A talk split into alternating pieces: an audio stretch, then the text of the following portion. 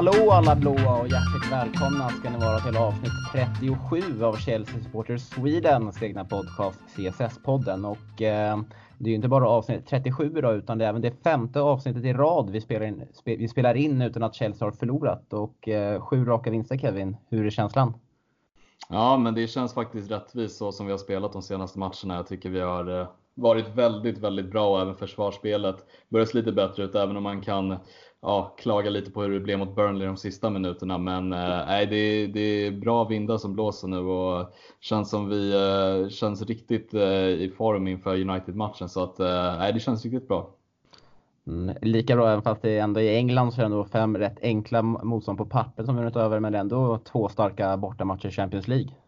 Ja, självklart. Och man får inte heller glömma att Burnley borta är jobbig för alla lag. Det är ett fysiskt stort och starkt lag och såklart vinsten mot Ajax var ju också otroligt viktig och en väldigt bra meriterande seger med tanke på hur de, hur de körde på förra året och hamnade i semifinal. Så att, eh, jag tycker även om det är svårt på pappret så är det fortfarande Premier League. Det är svåra lag mm. oavsett om det är botten eller toppen. Mm, ja, jag, också, jag var väldigt nojig där på, in, inför Burnley-matchen. Det kändes som att eh, ett, ett klassiskt poängtapp var på G, men grabbarna löser det rätt bra där på Turf Moor och vi kommer komma in på matchen eh, lite senare avsnittet, eller alldeles strax. Men eh, först måste jag såklart fråga, är det bra med dig Kevin? Det är bra, det är bra. Det är eh, hemtentavecka så att det är mycket hemifrån nu att sitta och skriva och dona och fixa. Och vad passar inte bättre att kolla lite Allsvenskan, lite Premier League och nu även lite ligacup. Så att eh, det är, man får som vanligt parallellkolla och skriva samtidigt. Hur är det själv? Oh, det vart varit eh, stressens morsa idag, alltså det har varit galet. Jag flyger ju nämligen till London imorgon och, eh, för att kolla då Chelsea United på Stamford Bridge nu i onsdagens match i ligacupen. Men eh, det har varit stressen med skolarbete som måste in för, jag, för kursen tar ju slut nu på, på fredag och jag åker hem och det, eh, det har varit helt snurrigt i skallen idag. Men eh, så jag uppskattar väldigt mycket nu när man väl sitter här så uppskattar jag väldigt mycket att eh, man ändå kan ta ett break och snacka lite Chelsea här i en timme framöver. Så att eh, just nu mår jag faktiskt väldigt bra. Ja men härligt. Det känns som att du har tagit Mattias Burmans roll som en liten influencer. Du är vår nya utrikeskorrespondent som flyger titt som tätt till London och kollar. ja det blev ju två, två resor nu här. Jag var ju på Newcastle förra, förra helgen och ja, sen bara nu tio dagar senare vad det blir så är det ju dags igen. Och, ja, det föll väldigt bra i schemat trodde jag när jag bokade allting. Men nu när det väl eh, är dags så eh, känns det inte som ett smart beslut med tanke på hur mycket man har att göra hemma. Men eh, eh vi ska inte sitta här och raljera om våra problem hemma. Jag tror nog att eh, alla har mycket i sina privatliv utöver nöjen också. Men eh, som sagt, är vi, vårt stora fokus idag kommer ju såklart att eh, ligga då på matchen mot Burnley i lördag. Så vi kommer snacka lite djupgående om den innan vi tar oss, tar oss an då, eh, matchen då på onsdag mot Manchester United och eh, vad vi tror hur det kommer gå i den. Och sen har även eh, Chelsea, Kevin har gjort en eh, analys av en mittfältare som kanske har glömts bort lite i Chelsea eh, supporterledet eller i eh, allmänhet. Och eh, detta kommer vi gå igenom då innan vi tar oss an de lyssnarfrågor som ni har ställt oss i vår Facebookgrupp. Nu kör vi!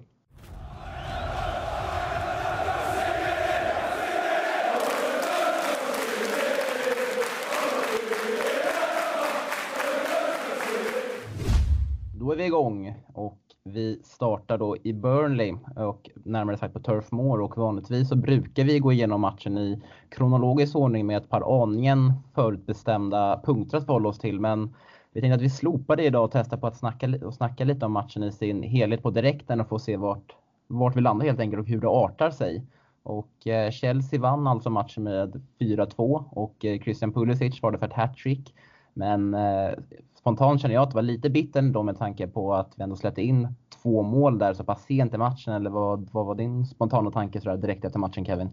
Ja, nej men det, du tog, tog orden i munnen på mig. Jag tycker också att eh, jättekul och en, det var en fröjd att se Christian Pulisic och han fick verkligen fick ut sitt register. Men det, det, det är som sagt en tråkig bittersmak i efterhand att vi ska behöva släppa in två mål varav ena jag tycker det kanske inte billigt, men det känns som det är, den en boll som Kepa ska ha. Och här tycker jag Daniels, eh, Daniel Janos tes stämmer rätt mycket. Att hade han varit lite längre så hade han nog tagit den där. För att det är, den är inte så placerad. Den är hård och den, eh, den går rakt och har lite obehaglig båge. Men det är alltså, nej, jag tycker att han ska ha den. Och andra målet är också den går på Tomori in i mål. Jag tycker också att det, det, det, är ett rätt billigt mål. Jag tycker det, vi får sluta liksom att slappna av så mycket i, i slutet av matcherna. Men jag tror det också har att göra med att det, det är en del orutin. Vi har fortfarande rätt unga spelare och så, men mm. vi måste börja stänga igen matcherna på ett bättre sätt tycker jag.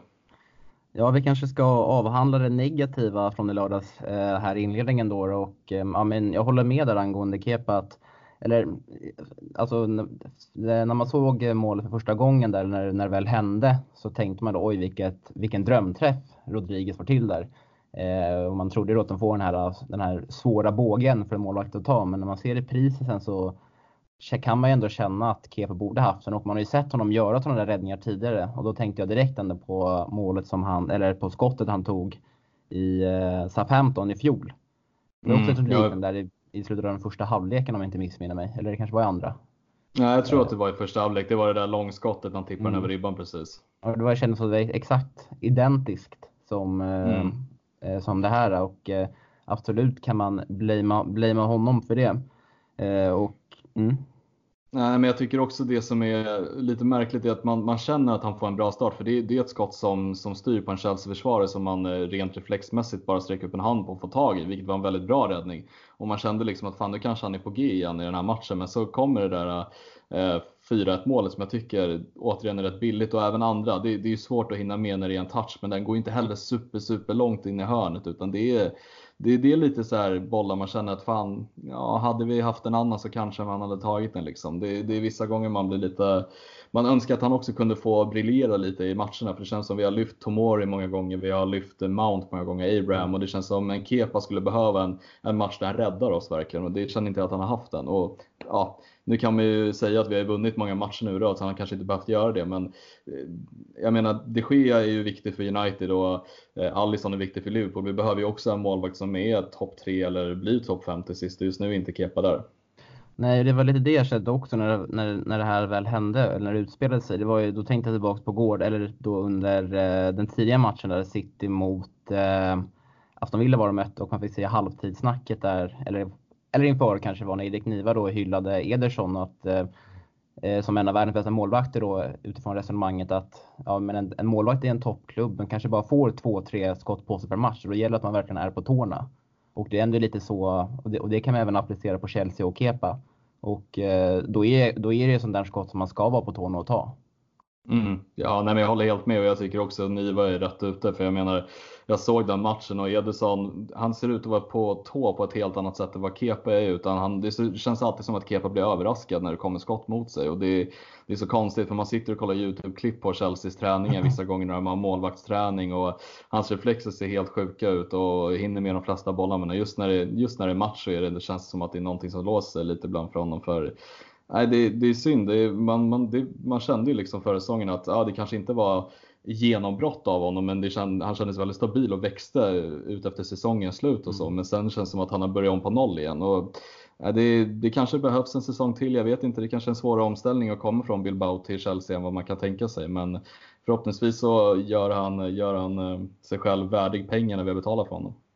Mm, han kanske har blivit lite väl bekväm där med att han har Big Fick Tomori eh, framför backlinjen där och tror att eh, det, det, här är lugnt. Nej, men eh, ja, Kepa säger både, både ena att han ska göra det bättre i alla fall på uh, J. Rodriguez skott där. Men om man eh, kastar lite skit på honom på, ett, på 4-1 målet där kan man klandra Tomori som var hyllat där för att han inte är ute och täcker. För, den, för att 4-2 målet styr ju ändå på Tomori in i mål. Kan vi mm. ge honom kritik att han inte tillräckligt ut snabbt där och för att täcka upp det här skottet?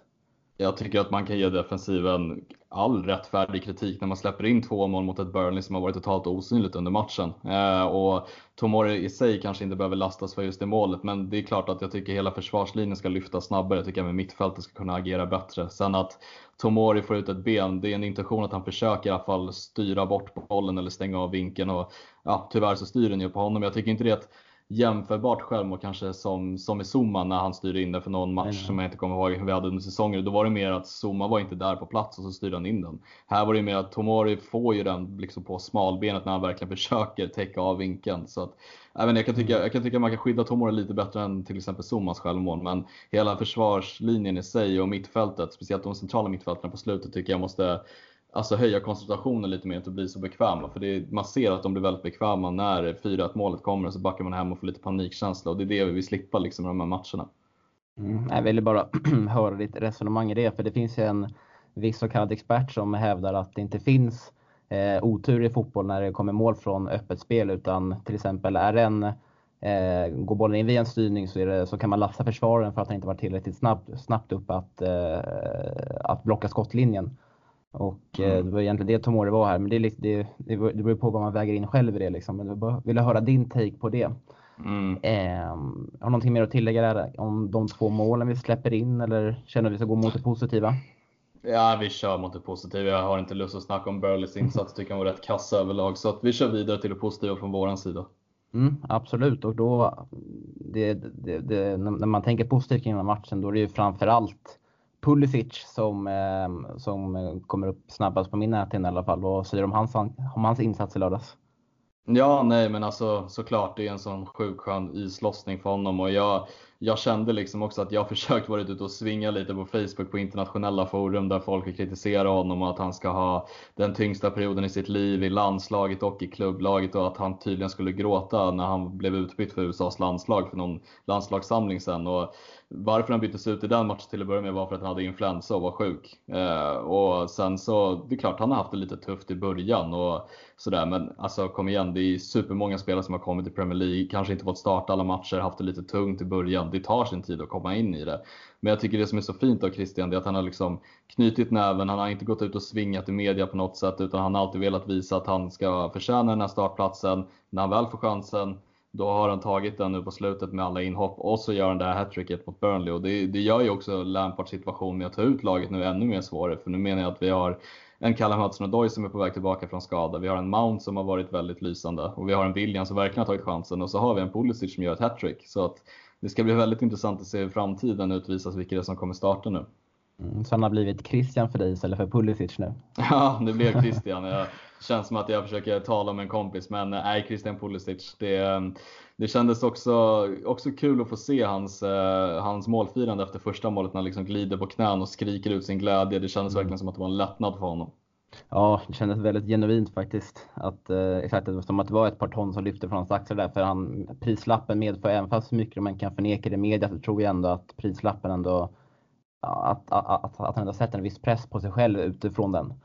Mm. Men eh, ja, jag håller med. Alltså, det, det, är lite det vi har varit inne på också genomgående i den här podden. Att det är så viktigt att vi har alla spelare redo. Att vi kan nu slänga in en Pulisic mot Burnley som kom in och gör ett hattrick. Och efter du ändå har gjort två fina inhopp här mot Newcastle och eh, mot eh, Ajax eh, tidigare, tidigare under veckan. Och det är extremt mm. viktigt och jag tycker att han erbjuder någonting. Alltså, han är lite mer som en som en liten uppgradering på Pedro på något sätt i det offensiva spelet tänker jag. Att han, är, han är ju mycket rakare mer direkt i sitt spel om man ser det då till exempel Hudson och William som, eh, mm. som, som, som, gärna stannar upp spelet lite och försöker dribbla medan eh, Pulisic då går rakt mot mål. Och ja, det är nej, det som men... föranleder hans två första mål där. Ja, nej men verkligen, jag håller helt med och jag tycker så här, någonting som är väldigt viktigt att efterfråga i det här är ordet tålamod. Vi har varit inne på det också, att man måste ha tålamod med spelare och jag menar som Christian Pulisic i det här fallet har tagit chansen nu. Eh, jag tycker man ska ha tålamod med eh, Zuma också som i början. Man var ju, man var ju nära på att kasta honom under bussen efter matchen mot United när han orsakade en straff. Och sen hade han några svajiga insatser. Jag tycker han har höjt sig de senaste matcherna också. Likadant Kovacic förra säsongen, Jorginho förra säsongen. Det var mycket kritik för de två. Kolla hur de spelar nu den här säsongen. Man behöver ha tålamod med spelare och det tycker jag likadant på Kepa. Må så vara att han kanske inte har presterat lika bra den här säsongen, han var bra mot slutet, men där också, det behövs tålamod. Det behövs mm. rutin, det behövs erfarenhet och anpassning. Så att eh, det är väldigt viktigt att vi har tålamod med laget. En sån som Barkley kanske man inte behöver ha tålamod med, men speciellt i alla fall de unga lirarna. Nej, men jag tror att eh, många Chelsea-supportrar gick in i den här säsongen med ja, men just ordet tålamod ändå. Att, eh, med transferbudet och med Frank Lampard att ja, tålamod är ju, det är ju liksom, det är själva nyckelordet som osar över hela Chelseas säsong här. Eh, och eh, det är ändå skönt att, det är ut, att man ändå får utdelning på det nu med, alltså med, med en sån spelare då som Kovacic, eh, Pulisic menar men framförallt Kovacic också. Mm. Ehm, det här mittfältsdilemmat ändå som håller på att skapa sig nu med Kovacic kommer vi komma in på lite mer senare, men jag tycker vi stannar kvar lite vid de två målen för att jag tycker ändå att eh, visst, det är ändå eh, Pulisic skicklighet och lite turligt att han får in eh, det andra målet men skicklighet i det första. Eh, men, men det vad som föranleder dem tycker jag ändå att vi får betalt för våran ändå fina och höga press. För att vi, eh, trots att det ändå är nästan en, eh, det är ett, vad är det, Lowton halka där i första målet och mm. Ben Mee slår, slår passningen fel. Men det är ändå på grund av att Chelsea ändå står högt och ställer press på dem. Och det, det, det betalar sig mot de här lite, lite sämre individuellt skickliga lagen. Jo men så är det ju. Alltså, jag tycker också genomgående säsongen så har vi haft en väldigt bra hög press och det är det jag tycker är fint. Jag menar med Sarri, absolut, vi hade, vi hade ett högt lag men kanske inte lika hög press. Nu har vi mer att vi verkligen löper och pressar spelare till misstag. Det är, Abraham har ju också varit nära att sätta dit någon han pressade, jag tror att det var Newcastle eller något sånt där, där mm. han också pressade högt och skapade en målchans på grund av det. Jag tycker man har sett det många gånger i säsongen. Eh, och eh, alltså man, man gillar ju den alltså fotbollen Lampard har börjat sätta prägel på nu. Man ser ju att det är väldigt offensivt, mycket vändningar, vi har väldigt liksom, många omställningar där vi alltid är övertag med spelare och så har vi en hög press när vi inte har bollen. Och jag tycker även att han har varit hyfsat duktig mot storlagen, typ Liverpool som vi har mött och United mm. vi har mött. Nu hade vi otur mot United, men Liverpool-matcherna Eh, både i eh, Europacupen och i, eh, i ligan tycker jag att han, han spelar väldigt bra mot de lagen. Vi, där ligger vi kanske lite mer defensivt men vi har fortfarande en ganska hög press. Och det jag tycker det är väldigt kul att se att alla anpassar sig efter det. Jag tycker, kolla på Kovacic match och Jorginhos match den här matchen. Jag tycker ju, utöver Pulisic tycker jag Kovacic är, han, han, han gör det svårt för Lampard att hålla sig utanför startelvan. Jag har verkligen blivit kär i Kovacic på sistone. Jag tycker han är otroligt fin att kolla på. Fint samarbete med Jorginho också. Mm, vi kan väl ta vid, ta vid vid det då. Jag tänkte att eh, man såg ju alltså det här, eh, ja, framförallt samarbetet med Kovacic och Jorginho och man även kan eh, få in eh, Mounteren eh, ekvationen. Eh, alltså det är de senaste matcherna här, det har varit fullkomligt lysande tycker jag. Alltså hur, hur, de, alltså de, hur de hittar varandra på planen och att de spelar så nära varandra och med små enkla pass bara lirkar upp eh, en hel försvarslinje, alltså då en, en linje, det kan vara deras Burnleys mittfält, deras första press, så de bara tar sig förbi den. Eh, mm. och samtidigt som, de, som alltid Mount ligger där ett, eh, några, några, meter framför och försöker eh, bryta upp linjen, alltså bryta upp motståndarens försvarslinje där och det är det, jag är sjukt imponerad. Det är, det är ingenting som man har sett. Liksom, alltså, Kanté han är ju såklart given, tycker, enligt mig fortfarande, när han väl kommer tillbaka. Men det är verkligen ett dilemma för Frank Lampard. Men det erbjuder, en, erbjuder ändå någonting annat när man har både Kovacic och Jorginho på planen. Mm, ja, men jag håller helt med. Jag tycker ju också så här, om man har, jag tycker att man kan ha tre olika mittfältskonstellationer som vi har just nu. Om man tänker på till exempel att Loftus-Cheek är skadad så jag räknar honom bort ur bilden nu. Men då tänker jag att man har Kovacic, Jorginho, eh, Mount eller Kanté. Och jag tycker, väljer du Kanté då kan du ju kanske mot ett Liverpool eller mot ett City ligga lite mer defensivt. Medan har du Mount då kan du ligga lite mer på ett offensivt lag och så får man anpassa sig efter det och ha Kanté istället för Kovacic. Jag tycker att vi kan välja tre olika bra konstellationer där också. Eh, där vi har liksom en Jorginho som ligger djupare, längre bollar därifrån djup, eh, från den djupa positionen eller kanske eh, var liksom en, en, spelvägg för mittbackarna och föra upp bollen där. Så har vi en Kovacic som transporterar från mitten av banan upp till Mount som ligger kanske lite bakom Abraham. Alltså alla de där tre funkar så jäkla bra ihop. Och det ska bli väldigt spännande att se en Kanté också när han kommer tillbaka, vad han kommer få för typ av position på planen. För att jag tycker de gångerna han har spelat så tycker inte jag man har fått se en riktigt utpräglad roll för Kanté. Det har varit att han har någon match mot Liverpool låg han ju väldigt högt upp och gjorde mål bland annat i den matchen när han var lite mer offensivare. Mot United var det mer att han bröt boll väldigt högt och kanske hade den positionen. Så det ska bli intressant att se vad han kommer få för typ av roll i, i Lampards bygge när han är tillbaka på sina skadesvårigheter. Tror att, eh, eller när han väl kommer tillbaka, hur tror, hur tror Lampard kommer resonera? Kan man peta, eller kan man peta Kovacic efter de här insatserna och eh, för jag tänker ändå att han bor, han, på något sätt så håller man ju ändå Kanté högre. Men det blir väldigt problematiskt. Mm, ja men det blir det ju och det är så här, alla lag behöver konkurrenssituationer på alla positioner men just i det här läget tror jag att Tyvärr för min del så tror jag att Mount kommer gå före. Det är inte så att jag har någonting emot Mount. Jag gillar verkligen också honom som spelare men jag tycker Kovacic förtjänar att få spela lite mer.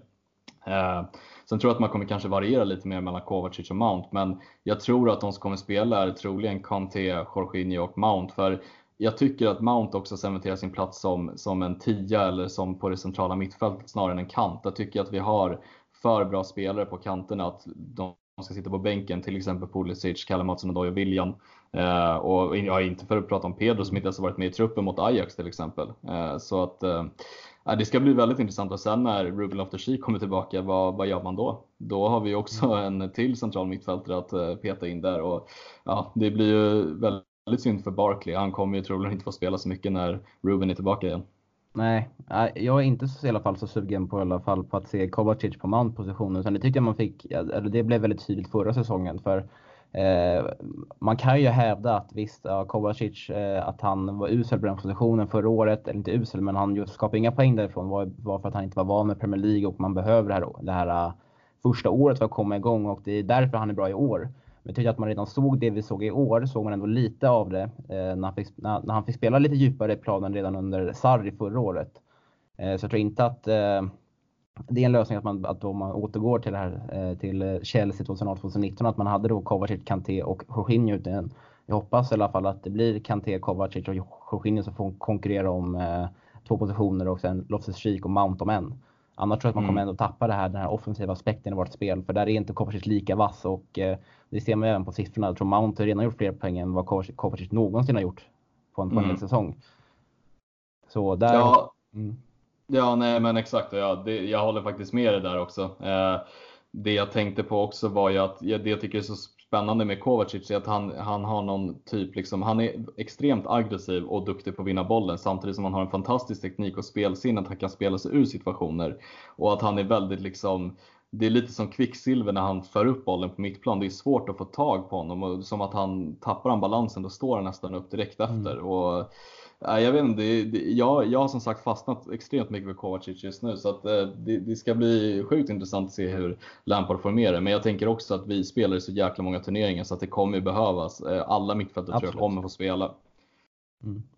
Eh, ja, och eh, det blir i så fall att ett extremt lyxproblem för Frank Lampard och det börjar närma sig nu också med tanke på att Kanté Eh, lär vara tillbaka redan, han kan vara lite tveksam nu på onsdag men lär vara tillbaka till helgen och sen Loftus Cheek. Det, det finns inget eh, officiellt eh, datum när han ska komma tillbaka men det har alltid sagts där i början till mitten av november och vi vet ju om att han tränar på ute men inte för fullt ännu.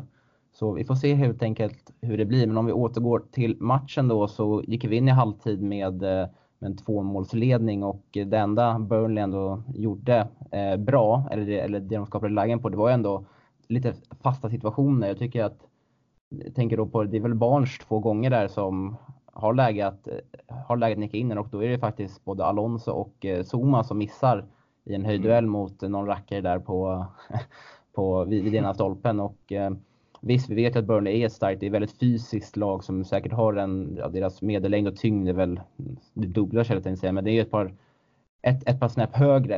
Eh, men eh, vad, vad känner du? Alltså, ser, ser du någon förbättring i Chelseas eh, eh, försvarsspel och fast situationer eller är det Burnleys styrkor som gör att de skapar de här lägena?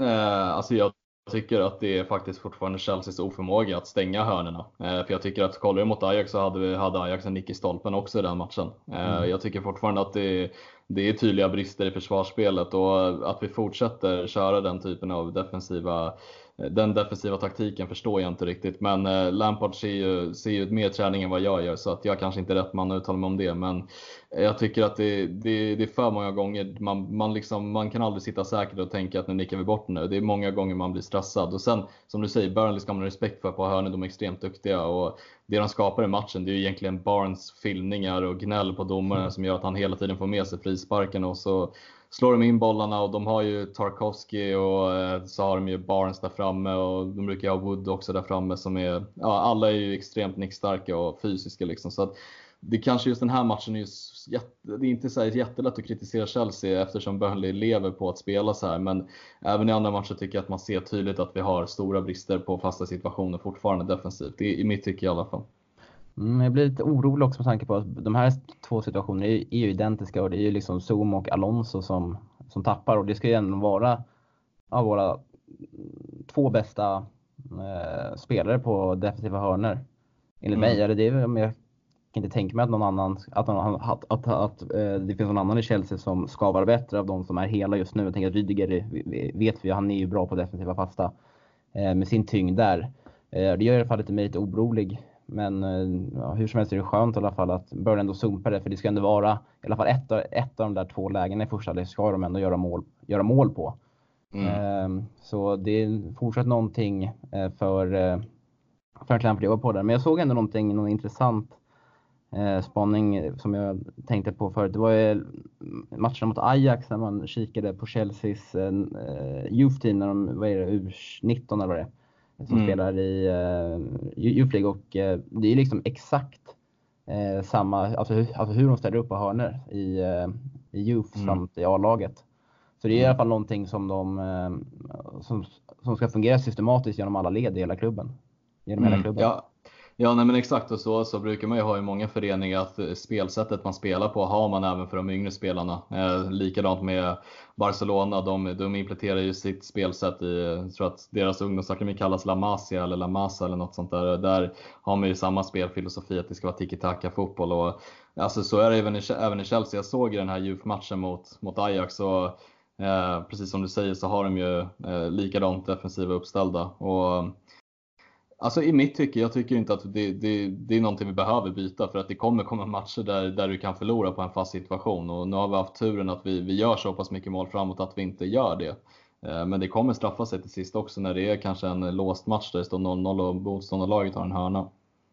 Mm, absolut, men i alla fall så går vi ändå in i halvtid med en betryggande 2-0 ledning och vi gör ju ändå fyra, både 3 och 4-0 väldigt snabbt in på andra halvlek. Och Pulisic gör ju sitt hattrick på nick och den såg man verkligen inte komma på tal om fasta situationer. Att eh, Pulisic som ändå är väldigt liten ändå hänger den, eh, hänger den på en hörna där eller på tillbakaspel från en hörna.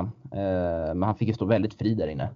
Ja, nej, fruktansvärt dåligt försvarsspel. Jag tror Sean Dice är inte speciellt nöjd med det där försvarsspelet och Sen man får ge cred också till Mount. Det är en väldigt bra slagen retur på hörnan. Det är ju stenhårt liksom på främre, men det är fruktansvärt dålig markering. Ett lag som Burnley ska ju hålla koll på Pulisic som inte är den längsta spelaren heller. Men ändå imponerande att han får den nicken så pass bra styrd också. Är, han hade ju verkligen allting med sig i den här matchen och eh, kul för amerikanen. Det var ju extremt kul att se det här klippet också i, jag tror att det var i Austin i Texas där halva liksom Austin stod och hejade på Pulisic den matchen och äh, de glädjescenerna är väldigt fina. De finns, det ska finnas på Twitter och på andra sociala medier och så. Ja, nu kan inte, det är väl ändå amerikanerna som har drivit lite den här agendan mot eh, framförallt Mason Mount eh, på, eller på, på, på, sociala medier framförallt att, eh, att, han, eller att han blir favoriserad framför eh, Pulisic här. Men nu får de egentligen glädja sig åt detta borta i staterna.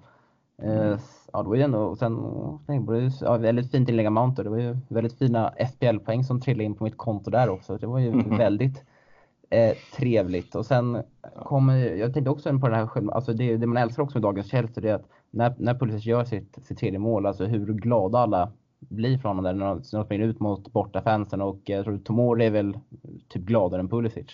ja, nej men det är så kul att se den här kemin och det var ju likadant när Alonso avgjorde och Abraham sprang ju och firade själv liksom med glädjevarv i klacken så att det är, är det extremt fint att se att alla verkar ha en bra kemi och relation med varandra. Och, eh, jag tycker också något jag behöver bara tillägga det här 4-0 mål, målet av William. Det är ju så typiskt William mål också. Mm. Ett, en översteg bam till höger och så lägger han den bortre gaven. Det känns som att Villan har gjort det där hundra gånger förr. Och man saknar ju honom att, eh, att han ska göra det här lite mer, för det är, det är det han är så extremt rapp de första stegen och har ett bra skott när han väl siktar sig in. Så att, eh, kul för brassen också, vi får inte glömma att han också gjorde mål. Mm, jag tror att exakt eh, det målet han, han gör, eh, gör, gör han exakt eh, förra året också mot Burnley borta när vi, när vi, när vi vann med 4-0. Eh, bara att det var på, från andra sidan. Mm. Ja, det är, som sagt, det förvånar mig verkligen inte. det är ett klassiskt, eh, klassiskt William-mål och eh, eh, spelaren som assisterade till det målet var ju ändå Abraham som har gått mållös nu i vad är det, fyra raka matcher. Mm. Bör vi vara oroliga?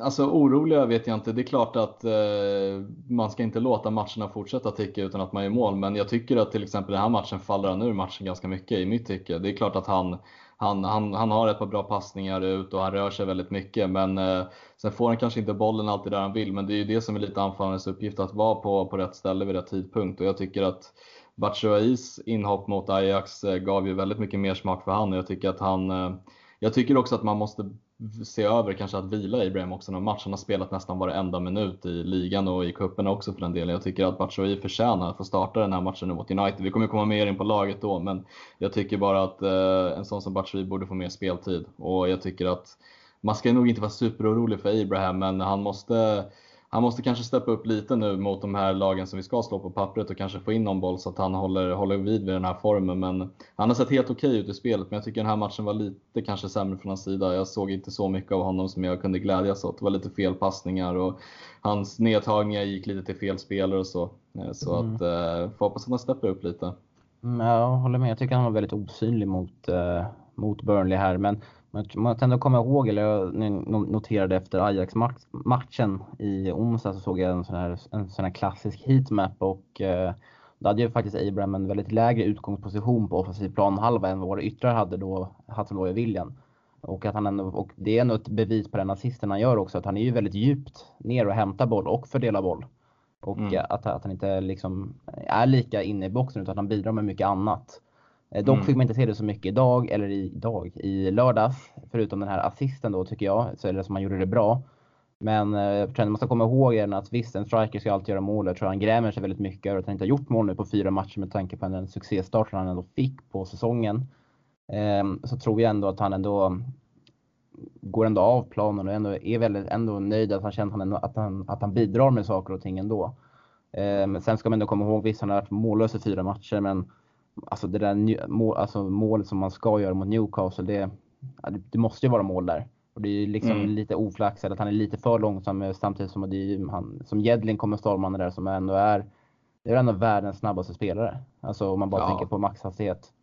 Ja, nej, men det, alltså, ja, det är han och Stan Maxim. Det är ju inte en jätterolig högerkant att möta när man ser dem flåsa förbi båda två. Och, eh, ja, alltså det är precis som du säger, jag tycker också när väl Jedlin, om vi går tillbaka till den situationen, kommer och bryter så tycker jag att man ser lite på Abraham att det är, i hans värld så är det självklart att bara lägga in den i öppet mål och det är väl lite det att han kanske är lite för avslappnad. Att man måste liksom ha fokuset kvar och kolla upp och kolla runt hela tiden innan man lägger in bollen i mål. För att det är, det är Premier League, det är enligt mig världens bästa liga och där har du försvarare som kanske även ligger på undre halvan som fortfarande gör allt för att eh, försvara liksom. Så att, eh, det är viktigt att han får med sig de här målen som ska vara mål och kanske får med sig några skitmål också för den delen. Hur, resonerar du? Alltså, tror du att det, alltså, med tanke på att man ska ändå vila Ibrahim nu, kanske eventuellt mot, eh, eller eventuellt då på onsdag. Är det, är det bäst att vila en striker tror du, när, när han har precis gjort några mål i någon, i någon match tidigare eller att han har gått mållös? Så kan det sätta lite griller i huvudet på honom och jag känner mig ändå att ändå ja, men, Frank ja, Lampards ledarskap, ledarskap måste ändå väga in väldigt, väldigt bra där.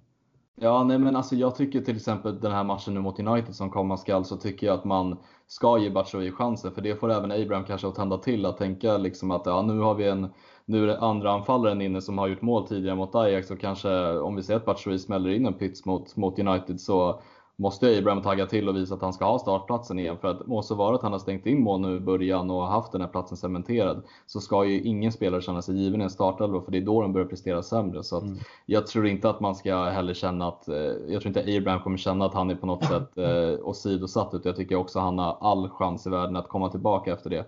Och jag tycker återigen, jag är väldigt, eh, jag är väldigt för Batshuayi, jag gillar honom väldigt mycket så jag tycker att man ska ge honom chansen också någon gång snart från start för att det, det, jag tycker han har fått för lite minuter den här säsongen för han har gjort tillräckligt bra ifrån sig de gånger han har spelat. Mm, och eh, innan vi lämnar Burnley-matchen så måste vi ändå nämna Hudson Odoi som fick komma in här och eh, filmade till sig ett gult kort där när domaren först pekade på straffpunkten. Um, vad säger, vad, vad säger du om hans insats mot, eh, mot Burnley? Det här korta inhoppet han fick, var det 20 minuter? Men jag, med lite mer den här i, i baktanken att han var väldigt svag mot Ajax bort enligt mitt tycke. Mm. Nej, men jag håller med. Jag tycker att han var en av de svagare på planen mot Ajax. Eh, folk hyllade honom väldigt mycket för att han utmanade och tog liksom vara på chanserna han fick. Eller inte tog vara på chansen, men att han utmanade väldigt mycket och var väldigt framåt. Men han kom inte förbi någon spelare någon gång och tog fel beslut i sista tredjedelen hela tiden. Och jag tycker med det här inhoppet att han, det blir lite skitungestämpel på honom när han väljer att filma på det sättet. För att hej, folk kan se att de skaver lite på hälen, men det är inte tillräckligt med kontakt för att ramla på det sättet han gör. Det ser onaturligt ut. Och att han liksom småler lite efter när han pratar med domaren och sådär. Alltså jag, jag tycker liksom, jag är inte super så här, det är klart att man kan glädjas åt att en spelare filmar till sin straff om det är ens egna lag. Men jag tycker att det där är lite för uppenbart och det är lite för nonchalant från Kalle Mattsson och Doy. Jag tycker att han får knyta näven lite mer och kanske kämpa lite mer när man kan hålla på med den attityden i mitt tycke. Jag är inte den eh, personen som är jätteför sådana såna typer av egenskaper i alla fall. Nej, inte jag heller för den delen och det var ju också Frank Lampard väldigt eh, tydlig med att han inte heller var på presskonferensen efter och han hävdade att han inte hade sett situationen i sin helhet men om det var en filmning så skulle han då ta lite förnuft med Callum Hudson-Odoi och eh, påpeka så där håller vi inte på med i Chelsea Football Club och eh, det är bara bra. Men jag tänker liksom också så här att eh, Hudson-Odoi var ju 18 bast, fyller 19 i november. Eh, han har ju ändå flygit fram till, alltså sen han kom tillbaka från sin skada och bidragit med assist nästan varje match. Nu har han ändå två, två raka insatser som inte varit givande. Hur, alltså det känner jag, det borde, borde ändå sätta griller i ett, eh, ett huvud som ändå är så pass ungt att han har inte fått den här psyket och, det här, och den här erfarenheten än för att kanske kunna resa sig. Jag tror inte, jag fördömer inte honom. alltså, att, eh, det, alltså, men jag tänker att när han väl får lite, när dåliga prestationer läggs upp på rad så kan, det, så kan han ju hamna lite snett. Mm. Nej men såklart så är det ju för alla spelare. Det gäller ju att få den här matchrutinen och det här eh, psyket med sig när man väl får all rutin med massa matcher och så. Det är, det är någonting han kommer behöva förbättra i alla fall tills han fyller 23-24 år när man har spelat några år på den högsta nivån. Jag menar, det, det här är hans första säsong där han ja, i princip vi, vi i Chelsea-publiken tror att han kommer vara gjuten i startelvan. Och, Eh, förhoppningsvis får han den rutinen med sig, för han är, det är som du säger, du är helt rätt ute att han är fortfarande väldigt ung. Det tar sin tid och det kommer vara ojämnt, det kommer vara högt och lågt. Ibland kanske göra fantastisk match och en match lite sämre. Så är det med de flesta unga spelarna som, som spelar högt upp i offensiven också, som, som är tilltänkta att bidra med poäng. Så jag tänker att eh, därför är det väldigt bra att vi har en Pulisic, Pulisic som är lite mer etablerad och har spelat lite mer matcher på den högsta nivån som kan byta av honom när, när det går lite tyngre för Kalle Mattsson och Doyle Kalle Mattsson och kan byta av Pulisic när det går lite tyngre. Det är bra att vi har en väldigt bra bredd där. Mm. Um, och ja, nej, men jag tror att han, han kommer nog också känna efter Pulisic match att han behöver knyta näven lika mycket som Abraham kanske behöver göra nu efter några mållösa matcher. Absolut, och eh, tänkte också, vi var lite och snuddade lite vid han här bara för några minuter, minuter sedan och det är ju William som, eh, som vi konstaterade gjorde ju 4-0 målet. Hur nyttig tycker du han har varit här under Chelseas, eh, om, om du tänker på under hela den inledande säsongen här? Ja, nej men som vi var inne på tidigt i eh, säsongen så en svag start hade han efter sin skada, men jag tycker att han har tagit chanserna sen han har fått dem och han har verkligen visat varför han har behållit sin startplats. För att jag tror att det är många som suktar efter att se Pulisic och Kalle Mattsson Odoi på varsin kant, men just nu tycker jag att William går före. Jag tycker att han ska ha en plats som, som högerytter. Jag tycker att han bidrar med rutin och han bidrar även med extremt bra defensivt jobb. Det är därför jag börjar gilla, gilla liksom sättet William spelar fot, fotboll på igen nu den här säsongen. För att jag, jag var ute och svingade lite i CSS-podden om det att eh, många kanske fortfarande klagar lite på hans insatser då och då, men jag tycker att man måste se också helheten, det defensiva jobbet han gör.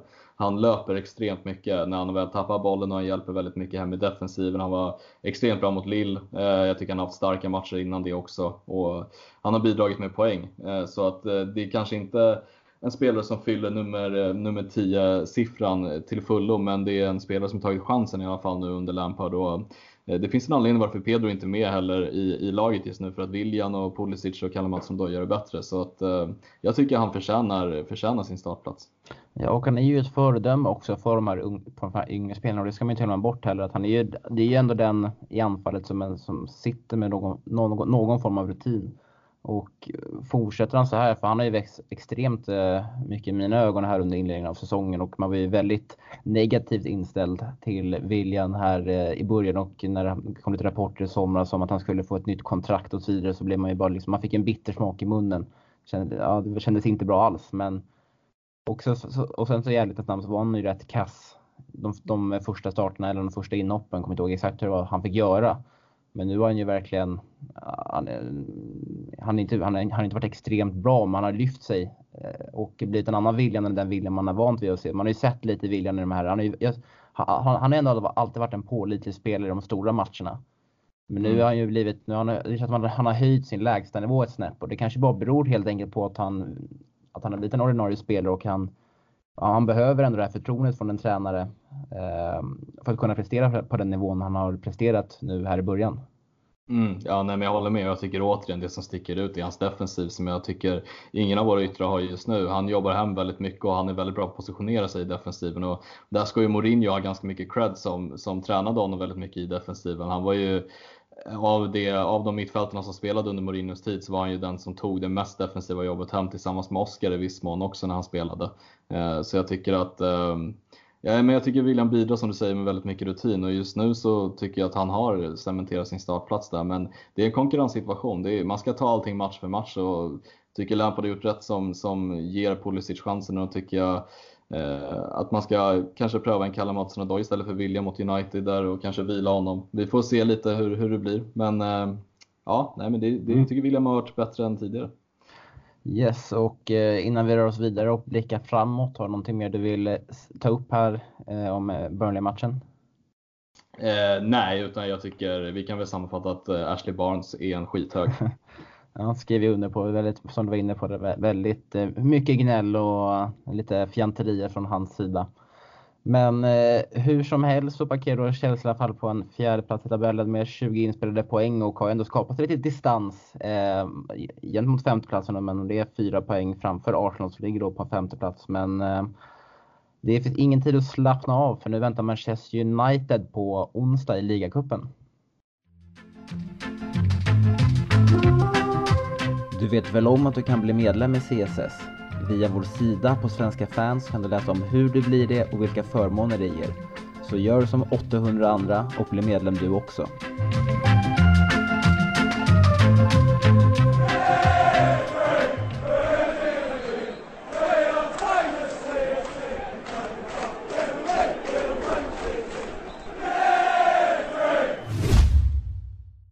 United på onsdag alltså och eh, i Carabao Cups här som den så fint heter. Eh, åttondelsfinalen är vi inne på redan. Och det är, det är den andra omgången då som Premier League-lagen kliver in och eh, det är ett prestigemöte nästan, nästan direkt här för Chelsea som slog Grimsby i första och United nu här direkt i andra omgången i åttondelsfinalen. Och det finns ju revansch att utkräva efter 4-0 debaclet på Old Trafford i början på augusti, Kevin. Ja, nej men verkligen. Det är, vi behöver inte gå så djupt in på den matchen, men eh, vi förtjänade mer från den matchen och det känns som att vi har en eh, bra revansch att ta ut den här matchen. Och vi kommer onekligen in med bra form medan United kommer in med en liten tvivelaktig form, även fast de vann senaste matchen nu. Så att det ska bli eh, intressant att se hur vi tar oss an United denna gång. Ja, för en eh, vecka sedan så när jag tänkte, eller när jag blickade lite framåt på den här matchen personligen tänkte jag att ja, men det här kommer jag för United har ju inte vunnit på bortaplan sedan i matchen, matchen de vann där mot eh, PSG i Champions League åttondelen.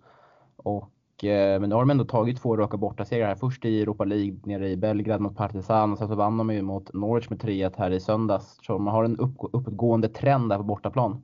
Kanske. Eh, oj, det är svårt att spekulera i United för jag tycker att det är ett svårt lag i överlag liksom att veta vart man har dem. Eh, jag tycker att när man fick se lite highlights från deras senaste match så hade de betydligt kanske mer chanser att sätta dit. 3-1 känns lite i underkant för att de, de hade en del chanser där de kunde lätt med 5-6 bollar om det så skulle gått deras väg. Så att förhoppningsvis så håller de kvar vid sin kassaform de haft tidigare och det känns som att måste vara att det var Partisan och Norwich. Det är ju kanske inte de bästa lagen heller de har mött på bortaplan. Eh, så att eh, jag tror att vi, eh, vi får nog se som favorit i den här matchen och det tycker jag att vi ska vara. Jag tycker, känner det också med tanke på att vi har en väldigt uppåt, uppåtgående hemmaform som det ser ut just nu. Men, och, eh, det som oroar mig också är att United de har, ju, har, ju, har ju varit väldigt skadedrabbade och det laget som de ställde ut mot Newcastle här innan landslagsuppehållet, det var ju liksom ett lag som nog hade haft svårt att hänga sig kvar i Premier League överhuvudtaget. Men nu har de mm. ändå fått tillbaka spelare ändå som Martial och eh, Fambisaka och eh, lite mer övriga spelare. Och eh, men även fast man, som jag sa för en vecka sedan, så var jag helt övertygad om att det här kommer Chelsea bara köra, köra över så är jag, eh, har ändå blivit lite, lite orolig. Men eh, jag tror också att det har mycket att göra hur lagen väljer att formera sig för det är ju ett intensivt spelschema för båda och det kan ju bli så att jag minns tillbaka från ligacupmatch för två år sedan där United mötte City och eh, United ställde ut, ställde ut ett ordinarie lag medan City ställde ut ett B-lag. Och mm. det kan bli något sånt, sånt där liksom att Chelsea då nu, Frank Lampard kommer att eh, eh, köra en väldigt stor rotation medan eh, Ole Gunnar som har fått tillbaka mycket nya fräscha spelare, att han in, vill spela in dem. Eh, att det kan bli lite så att eh, vi kanske roterar bort det. Därför tror jag, tänkte jag ställa dig frågan, hur tror du att Frank Lampard värderar ligacupen? Eh, förhoppningsvis så tycker jag att han tar tillfället i akt att rotera lite i alla fall. För att jag tycker att det är någonting man kan göra i dryckesturneringen. Eh, för jag tycker att i FA-cupen så tycker jag kanske det är mer prestige att eh, tävla om än, än i Carabao Cup. Och man ska inte liksom slänga bort den här matchen och bara se det som en rotering, men jag tycker att man kanske ska byta ut några spelare i alla fall och låta dem få chansen. För jag tycker att en sån som James till, till exempel har visat i matchen han fått hoppa in att han har varit väldigt duktig eh, mm. och kan ta sig an de lite större utmaningarna och det här är ett bra test också för de spelarna att se.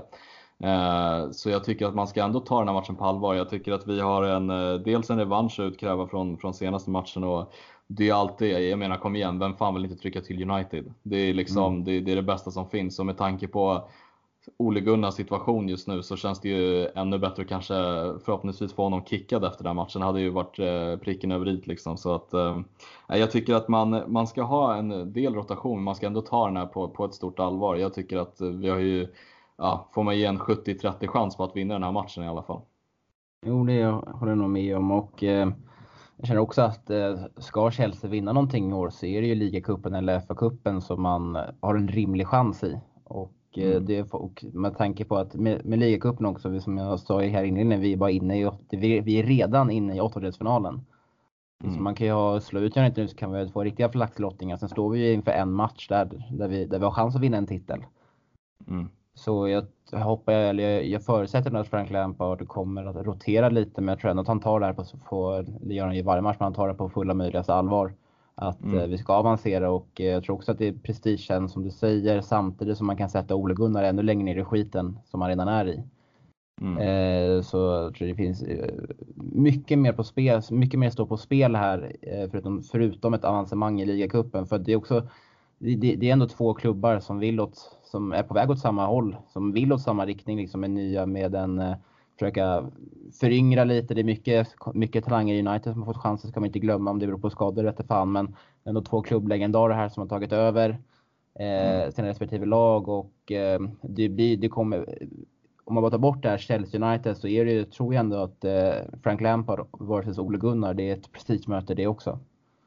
Ja, nej men självklart. Och jag tänker också så här, nu går det ju bra för oss och det går lite sämre för dem, men det kan ju också vända. Det är lite så Premier League funkar och det, ja, nej, jag vet inte, det, det, är en svår match att analysera på förhand också hur det kan gå för att det blir ju alltid så när man möter topplag att det kan gå lite hur som helst. Jag menar kolla till exempel på, på Liverpool-Tottenham där Tottenham tar ledningen i början av matchen och ja, sen tappar de det till sist i mm. Liverpool. Mm. och United snor poäng från Liverpool. Så att det kan ju gå lite hur som helst när det är ett topplag. Och United tror jag det är såklart, måste vara att de har en kass form de kanske inte har samma typ, eh, typ av toppspelare som de hade för några år sedan. Men det är ju fortfarande United, det är en stor klubb. Eh, så att man får ha all respekt för dem också. Men eh, återigen, jag tycker vi går in till den här matchen i alla fall som favoriter. Och jag tycker att vi har en bra chans att slå dem den här matchen och jag tror att Ole Gunnar har ju också Europa League att tänka på utöver den här dryckesturneringen och sen så har de ju också FA-cupen precis som oss. Så att även han har många turneringar att tänka på, så jag tror att det kan förekomma en del rotation där också. Mm, vi får se helt enkelt. Och om du får ta ut en startelva i Chelsea, vad väljer du? Jag börjar med att välja Caballero som jag tycker förtjänar att få spela den här matchen. Jag tycker att han har suttit kvist nu och nu tycker jag att han ska få luftas. Sen så tycker jag att Aspilicueta ska få vila lite efter hans eh, uppåtgående form.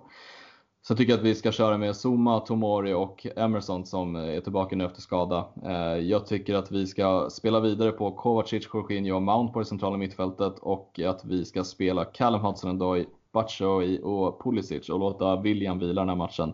Jag hade gärna velat se eh, Gilmore, eh, Pedro och Giroud få lite speltid också som jag tycker förtjänar lite minuter. Mm, intressant och vi har identiskt där en, en försvar femma då, inklusive målvakt och backlinje då. Caballero, James, eller James, James. James. James, det är ju Real Madrid, ja, men James. Eh, Zuma, Tomori och Emerson. Och sen är jag också inne på att jag vill behålla Jorginho och Kovacic och det är mest i brist på andra alternativ. Vi ska, komma, vi ska ju tillägga här att eh, Kanté eh, troligtvis inte kommer att spela, men det vet man ju aldrig Eh, det finns inga färska rapporter men han, eh, Lampard sa ju att han fortfarande var skadad inför matchen mot Burnley och att han inte ens att, att, att han inte tränade med laget fullt ut. Och, eh, och den, om man kollar på lite mer etablerade medier vad de tror så, eller vad de har för rapporter så, så är, det, då, är det att man sitter in mot match mot Watford här. Och sen som Frank, alltså man har chansat för mycket med en N'Golo Kanté nu också, så jag tror inte man kommer våga göra det nu heller. Eh, utan nu, nu får det verkligen ta sin tid. Så jag tror att han kommer inte finnas med. Så vi kör med Jorginho och Kovacic. Och sen är jag faktiskt inne på Eh, Hudson Odoi såklart, eftersom att han vilade mot, eh, mot Burnley, så den tror jag är given. Behöver inte ens spekulera i. Eh, sen har jag faktiskt velat sett Hudson Odoi, Pulisic, Pedro i en som bildar en, ett tremanna mittfält bakom eh, Batshuayi där framme. Mm, Okej, okay. vem tänker du som tia? Eh, Pulisic. Jag tycker Pulisic, att eh, ja. man fick se lite det mot Newcastle och jag tycker att eh, vi blev väldigt, väldigt fina i vårt offensiva spel då när vi ändå hade tre eh, tre yttrar som eh, låg bak, som, ja, som eh, köttade på mot backlinjen och spelade bakom anfallen och jag tror Frank Lampard ändå såg att det kanske kan vara ett vinnande koncept och varför inte testa att köra det nu mot United här på, på onsdag med tanke på också då på att kanske låta William vila lite. Mount tycker jag också man borde vila lite eftersom man, eftersom man har startat så mycket. Eh, och sen då såklart Batshuayi då framför Abraham eh, den mm. här matchen. Mm. Ja, intressant. Vi får se vem det blir som har rätt. Jag tycker det är en mm. väldigt intressant elva faktiskt. Det tycker Pulisic var extremt bra i eh, matchen mot, eh, vilken var det? Var det mot Ajax som spelade tia? Eh, mot Newcastle. In. Newcastle. Jag tycker han var väldigt frisk fläkt där och löpte på bra. Så att, eh, mm. det hade varit en intressant konstellation. Vi ska ju säga då också att Christensen och eh, Rydiger kommer missa den här matchen. Samtidigt som då att eh, det finns inga färska rapporter som sagt utan det här är det som sades eh, i, inför matchen i, eh, mot Burnley här i lördags. Utan Frank Lampard håller presskonferens imorgon inför onsdagens match och eh, att då eh, Losecik, Christensen och Rydiger är borta och sen så är Kanté, Barkley. Eh, de är eh, tveksamma inför spel på den här matchen men jag tror inte att varken någon av dem kommer till spel. Nej. Om du får tippa ett resultat då? Uh, ja du, jag tror fan att jag smäller till med en, eh, med en 3-0 eh, i den här matchen. Ja, vi håller nollan och vi stänker in tre baljor. Jag vill fan sätta dit United och Solskjaer ska få gå efter den här matchen, så 3-0 säger jag. Mm, tack Anton till. Du har ju dock lite mer pessimistiskt faktiskt. Jag tror att, vi, att det blir 2-2 och sen tar vi det på straffar. Mm, intressant. Mm. Så länge vi går vidare så tror jag i alla fall att vi båda och eh, alla andra Chelsea-supportrar kommer vara väldigt nöjda. Mm. Det håller jag fullständigt med om.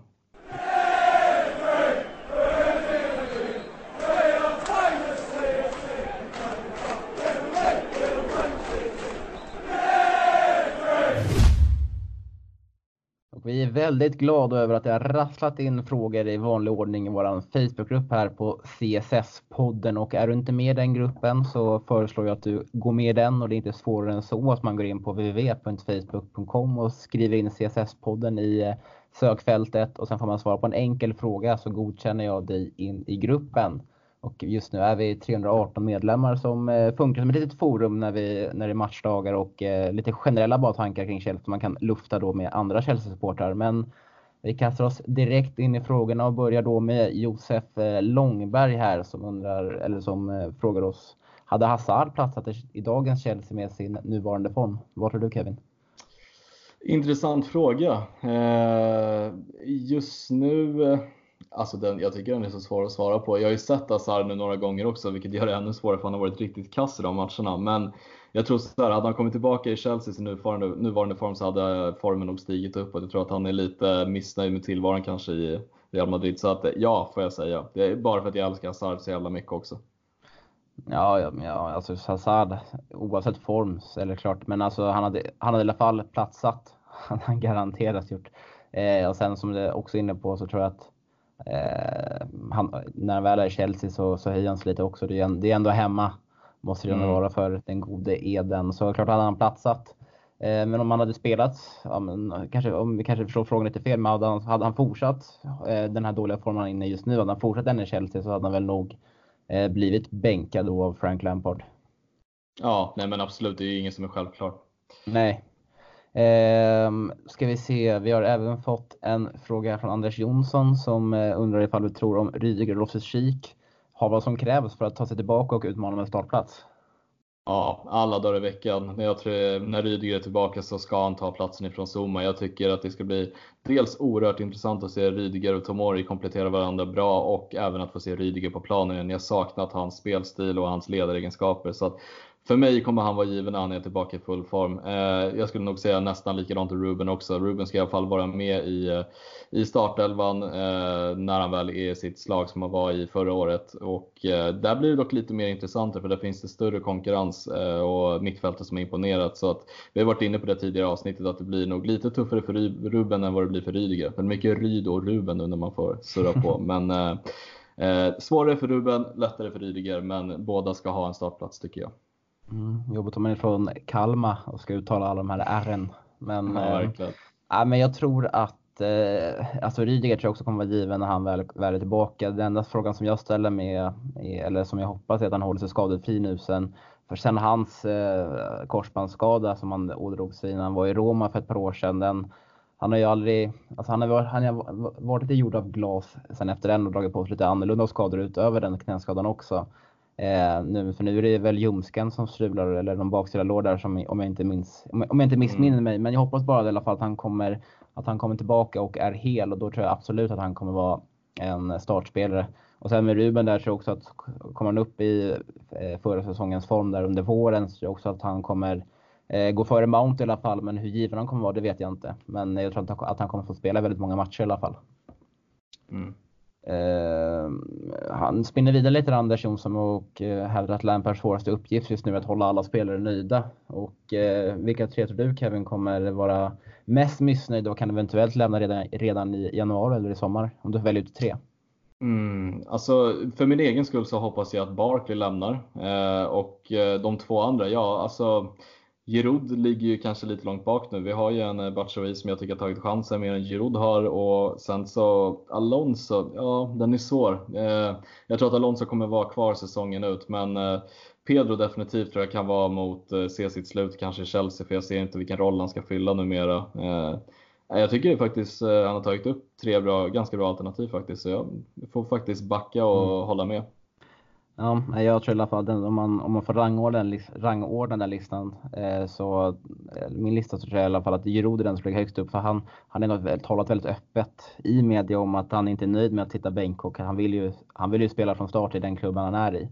Eh, och, så jag tror definitivt att han kommer nog försöka se sig om, om han inte får chansen, vilket, men det tror jag inte han får, så kommer han nog eh, se över sina alternativ redan i januari och kommer lämnas senast under sommaren. Och sen tror jag även att eh, vi måste göra oss av med antingen Pedro eller William, om inte båda. Men eh, jag tror med tanke på Williams säsongstart så får han gärna vara kvar om man upprätthåller den här formen. Men Pedro kommer då att lämna eh, och senast i sommar, kanske redan i januari. Och sen måste Barkley bort. Mm. Om jag får säga tre stycken, då, håller jag, då ser jag hellre att Barkley lämnar än Alonso faktiskt. Ja, nej men lite så känner jag också. Håller med. Eh, för där är vi väldigt tjocka. Eh, med mm. Loftus-Cheek, Mount och grabbarna på, den, på det defensiva mittfältet. Eh, om vi eh, vi var lite inne på det där med Johan Ljungqvist. Eh, tycker att det kanske är lite uttjatat ämne, men hur ser vårt bästa mittbackspar ut? Och det är, är väl Rydiger, Tomori, Kevin? Ja, om alla är hela och så, så tycker jag att det är Rydiger och Tomori just nu. Eh, men eh, väldigt bra komplement också att vi har Christensen och Zuma att kunna luta oss på om vi får lite skador. Nu får vi bara hoppas att alla kommer tillbaka skadefria. Men eh, jag tycker man får se eh, över säsongen hur Tomori sköter sig eh, och se om man kanske behöver värva in i, i sommar. Vi får inte heller glömma att vi var inne på att värva, eh, när vi snackade tidigare i CSS-podden i början av säsongen var vi inne på att en mittback är väldigt viktig eh, att få in i truppen. Men Tomori har ju skött det där med briljans verkligen. Ja, med tanke på att, alltså det är allt, det jag känner också det, med tanke på hur, eller det också beror på hur stark Ryder kommer, hur stark han kommer tillbaka. För att skulle han dala i sina prestationer eller, sin, eller fortsätta eh, vara väldigt mycket skadad så måste det finnas ett bättre alternativ där. Men om Rydiger kan komma in och vara, och vara bra samtidigt som han tar mål på uppgång så kanske med lite mer, lite mer bredd där. Fast då ändå, man ska ändå vara ärlig mot Zuma också att han är ändå någon som har, som har ryckt upp sig sen säsongstarten och eh, han blir inte petad då för att han varit dålig utan det är i så fall för att Rydiger är bättre och Tomori mm. just nu. Eh, så man ska ge, ge, honom ändå lite cred tycker jag. Mm. Eh, sista frågan här då från Joak, Joakim Nilsson Ingves och eh, han tycker att Mounts defensiva smartness ska ges mer credit för och eh, att han är oerhört smart i det defensiva spelet och vad tänker du kring det Kevin? Ja, nej, men eh, jag tycker att han är stark överlag, både i det offensiva och i det defensiva med just eh, hur han spelar taktiskt på planen, hur han använder både sin kropp och sin, sin hjärna när han spelar. Jag tycker att han, eh, alltså han, är, han är kanske inte liksom den mest eh, explosiva eller världens tekniska spelare, utan han är, han är väldigt bra kompletterande på alla sätt, både i det defensiva och det offensiva. Och, väldigt bra spelintelligens har han. Det är det som jag tycker sticker ut väldigt mycket med honom i, i det defensiva. Att han jobbar på rätt ytor och han har ändå en ganska hyfsad acceleration när han väl får upp farten. Så att, eh, han har imponerat på så många plan, men jag håller verkligen med om det defensiva. Tycker han har sett väldigt fin ut där. Mm.